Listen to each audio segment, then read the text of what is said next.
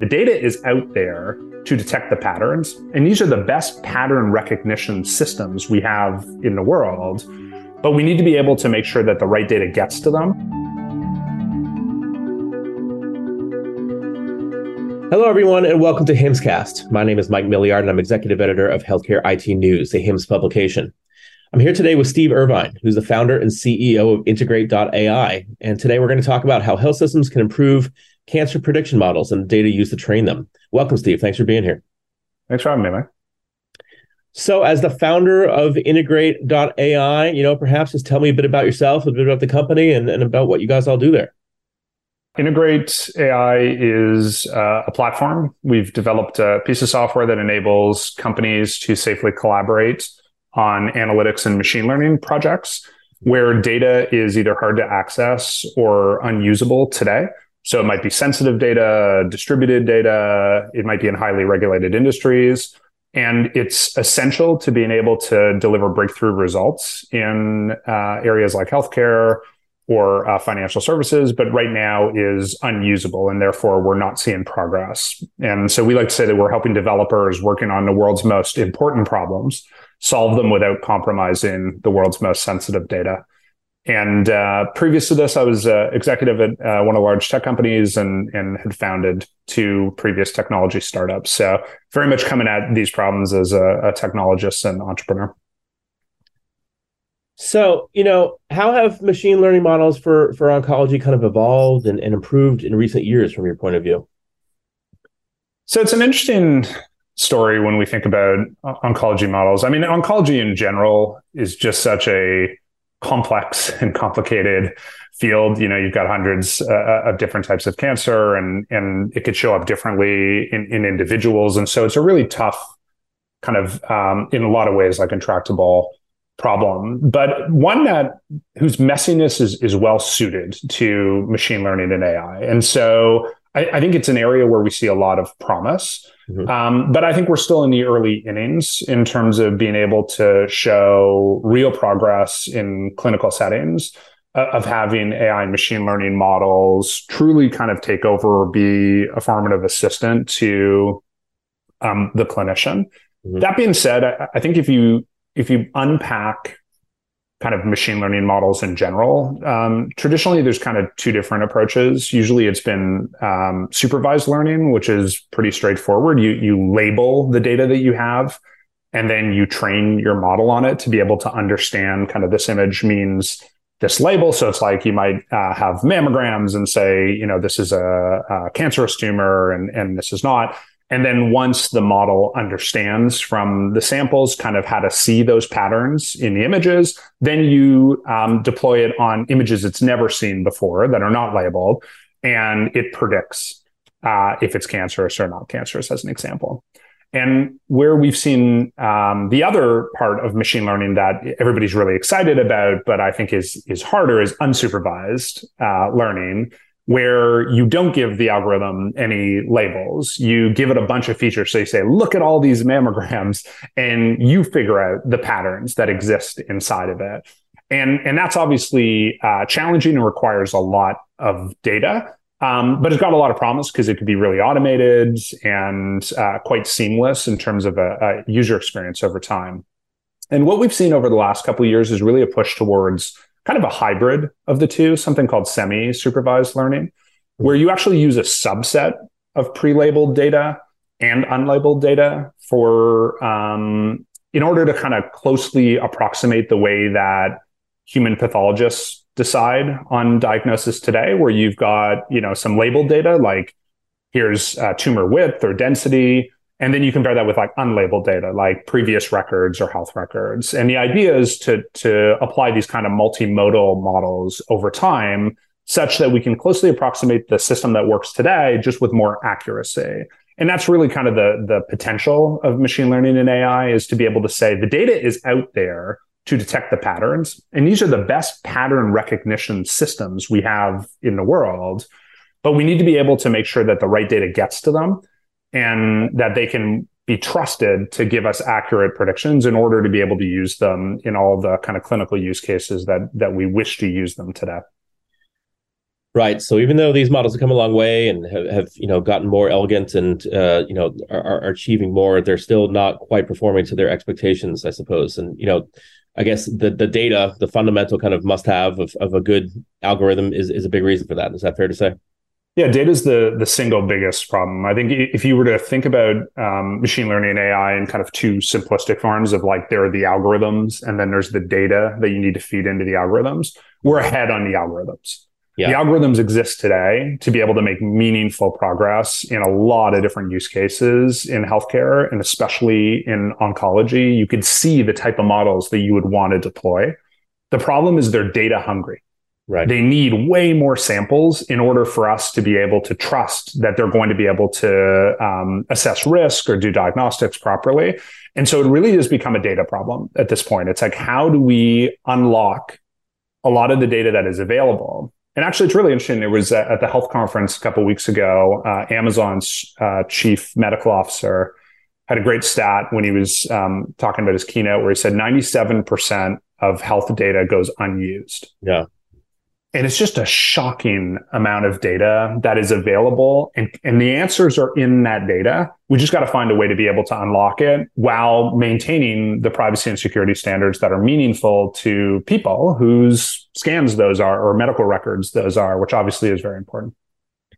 Right. So yeah, it's not a matter of finding the data. The data is everywhere. We're kind of drowning in data. It's just a matter of making it usable, um, which of course is easier said than done. So you know, from your point of view, uh, what are some of the keys to to getting that done and, and harnessing that data of all types? You know, structured, unstructured, you know, imaging, blah blah blah. You know, how how, how can we do better with this?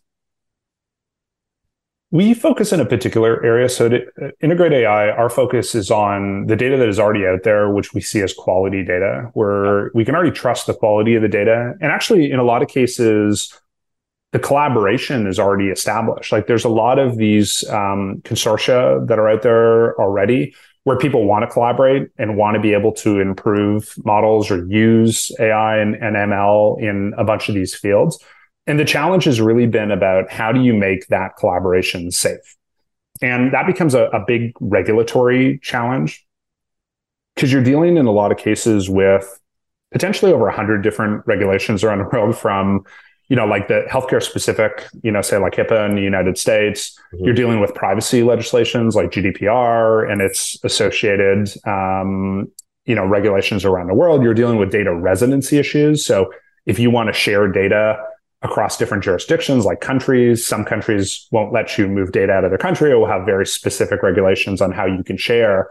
And unfortunately, that complexity has pretty much grind a lot of those collaborations to a standstill. So they can collaborate in intention and they could share best practices, but actually having models improve becomes a big challenge. And so what we're trying to focus on and have seen some good success on is how do you meet the conditions that people are worried about? How do you meet the privacy conditions, meet the security conditions, which means you got to keep data where it is in its own secure location. You can't move it around liberally the way that it's moved around today you have to be able to make sure that you're really clear on the job that you want to do on that data.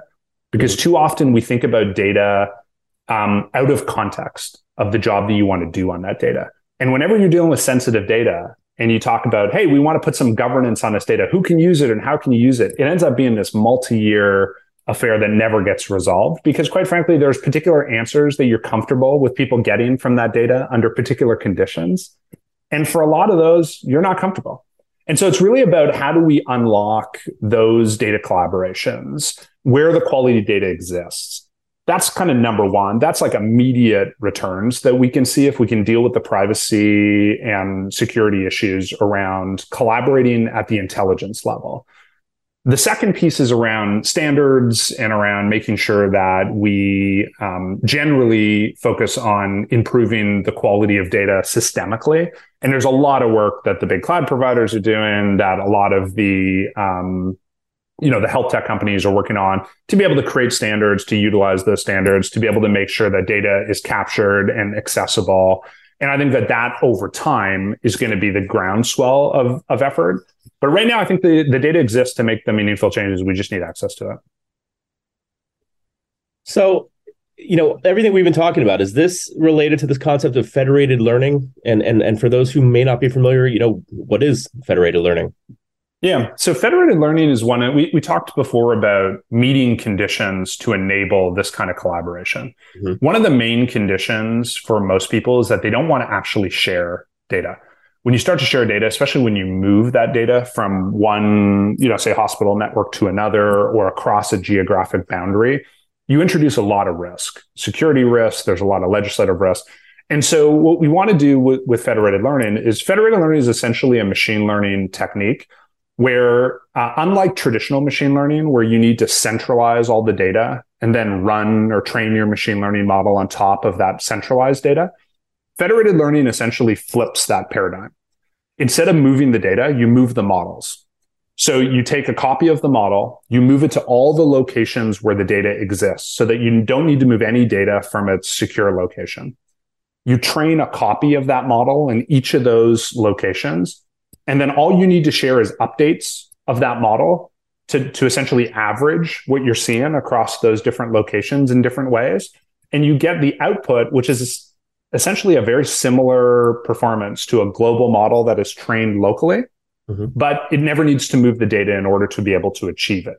And so it, it allows you to do some really um, innovative work without having to expose yourself to a lot of the risks that are preventing those collaborations from happening today, which is sharing data or giving people raw access to see and own the data. You leave it with the custodians and you just essentially ask them, are you okay with me training on this part of your data to answer this question in this model? And they have an ability to be able to say yes or no to that specific contextual request, as opposed to, can I have your data? which the answer to a lot is going to be no, because it introduces an infinite amount of risk that I'm unwilling to accept, especially when that data is private health information. So how common is that approach these days? And, and how close are we to having it become, you know, more of the standard when it comes to deploying these models, and developing these models? It is uncommon, but moving quickly. Mm-hmm. So, you know, you, the, the way you would interact with federated learning models today would be probably more day to day on your phone. So it is used by Google and Amazon and Apple to be able to, when you speak into your phone, you speak into Siri. Right. Um, what they do is they use federated learning to make sure that your whole kind of audio recording there doesn't have to go to a central cloud. It can actually stay on your phone. You can train the model on your phone and then it could just average it with everybody else's phone to be able to make it more responsive or better. Same thing when, when you type and it, it auto corrects on your phone. Mm-hmm. Same idea. They use federated learning to keep the raw texting on your phone while still giving you the benefit of the learning that they get from all their customers. So we, we've seen the technology deployed to massive scale on those sensitive, but probably a little bit more benign use cases. And now what we're starting to see is if you go to any of the the big um, you know health conferences, and I think you know you guys are, are covering this as well. I think we're starting to see that we just need different, like fundamentally different approaches to enable kind of analytics and machine learning to be as pervasive and as high impact as it has the potential to be in healthcare. And what that means, especially in areas like oncology, is there's already enough challenges. Yeah. Let's you know what I mean? Like, like cancer in and of itself is already super complex. It's very difficult to be able to, to, to show progress. There's a lot of people well intentioned that are doing great research in this area. Mm-hmm. Let's make sure they're not getting stuck on the blocking and tackling. We, we should be able to say, if all we need to do is change the way that a machine learning model gets executed in order to be able to unlock a lot of really relevant data and keep people safe at the same time as enabling researchers to be able to advance you know, risk scoring and diagnostics in or, or drug discovery in some of these key areas, we have to be able to focus on making that possible. And then we'll see this explosion of, um, you know, research results, innovation coming into the clinical setting. But at, at, at the beginning, we got to solve it at a minimum for researchers so that they can do these experiments and see if these models are ready for prime time. And I, would say that's where we are. So the forward leaning, um, uh, the, the forward leaning organizations are all over this and we're seeing a lot of uptake on our platform and similar platforms but i would say in, in the you know in the mainstream we're still we're still early on this journey Yeah, that was my next approach. Uh, my, my next question, you know, to ask about some of the challenges inherent in this and, you know, are, are most providers eventually going to be equipped to use this approach or is it just going to be kind of the province of academic medical centers and other, you know, really well-resourced health systems? The good news on this one is it really is uh, a democratizing force. We're we're solving this problem at a pretty low level. You know, we're we're changing the way that jobs get executed such that you can allow more people to participate. Mm-hmm. And so I don't think it's going to be one of those that is uh, exclusive to kind of elite organizations with a, a ton of talent and and resources. This should open the door for uh, a lot of participation and, and more uh, companies to participate, more organizations to participate, um, more professionals to participate. The, the big challenge at this point really is just making sure that we can get, I, I think we're at the stage in the industry now where we're, we're seeing the results of doing this. And we just need to make sure that the education follows because I think when it gets deployed, we're seeing meaningful improvement in terms of the availability of data. And we're seeing it happen with a bunch of these bigger consortium. So you can kind of see when they collaborate now all of a sudden these use cases that they weren't able to attack before, you're you're able to 10x, 100x the amount of samples that are available to the research. And lo and behold, you see 30%, 40%, 50% boost in, in accuracy of these models or, um, you know, really meaningful step change differences that might make the difference between them being viable or not in a lot of these real world use cases. But we need to be able to make sure that everybody understands these tools are available to them and then onboard them so that they can take advantage. And I think that's the stage that we're at right now. When they're utilized, they're performing extremely well. But I would say it's new and so we need to get it in the hands of of um, more people in order to be able to to kind of reap the benefits and and prove these results in real world settings. All right. So as we look ahead, you know, we're entering into 2023, where we always do the kind of you know predictions and, and previews. As, as we look forward, how do you see these approaches to predictive you know models you know changing and evolving in the in the years ahead? What I hope would happen, and I guess we're you know, by by being founder and CEO of this company, I guess I'm betting with my time and my personal capital um, that this is the place that that that it's going to happen. Is I, I think we have to solve the data challenge, and we can unlock a lot of untapped potential that already exists in um, the machine learning and AI world the the models are good enough today. A lot of the the research models that we see, a lot of the papers that you would see, there's a whole dedicated area at the biggest machine learning conference this year, a full day on federated learning and these new privacy enhancing approaches. We just saw the UN kind of set up their own, um, you know, privacy enhancing technology lab mm-hmm. because they they know that these, these kind of new approaches are going to unlock a lot of the gray area, you know, where there's really sensitive data that we have to handle with care, but is, is essential to training on if we want these machine learning models to see enough samples. So I think step one is we'll see a, a big um, improvement in the quality of um, output without having to change the algorithms solely based on access to data. And then the next challenge that I think we're going to talk a lot about is health equity. It's about making sure that not only are we solving getting enough samples, but we're making sure that those samples are representative. And that's one of the big opportunities with unlocking more data as well, is it means that you can collaborate more cross country, cross jurisdiction.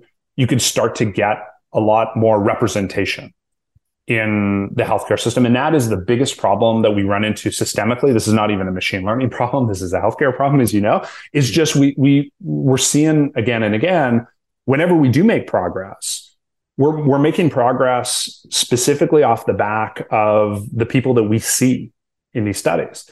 And for machine learning, it's no different. I mean, these models train on the data they see. So if they see scans, you know, mammogram scans from all white women, and then you put them in an environment where you've got to generalize that to a black woman that comes in. We're seeing in those cases they underperform. Yeah. And it's not because the algorithm's not um, equipped. It's because the data that it's being fed is not representative and therefore it can't generalize to uh, different populations. And so i think step one is let's make sure that we break down the barriers so more collaboration can happen. And then step two is let's be intentional about the collaboration that we want to see happen, which is where are the samples that we need to create these kind of diverse um, input sets such that we can trust when we we set these models out and they, they're there to calculate a risk score that they can be generalized uh, fairly and equitably to all the populations that we care to serve. And that's our intention. We hope to play a small part in that in integrate ai but i really do think that this is where we're seeing a convergence in the health tech ecosystem right now. And so i'm really excited about where where that goes in the next couple of years I think you're right to be excited. There's a lot going on, and uh, I think we're getting close to kind of solving some of these foundational challenges uh, with with AI, AI and machine learning. Uh, well, Steve, thank you so much for this really uh, informative uh, discussion. I re- really appreciate you taking the time to be here today. My pleasure. Thanks for having me, Mike. And thanks, uh, of course, to our audience for listening to this episode of HIMSScast. We encourage you to rate and review us, and if you like what you hear, subscribe to the podcast on Apple Podcasts, Spotify, or Google Play. Uh, thanks again, Steve. It's a great chat. Thanks, Mike.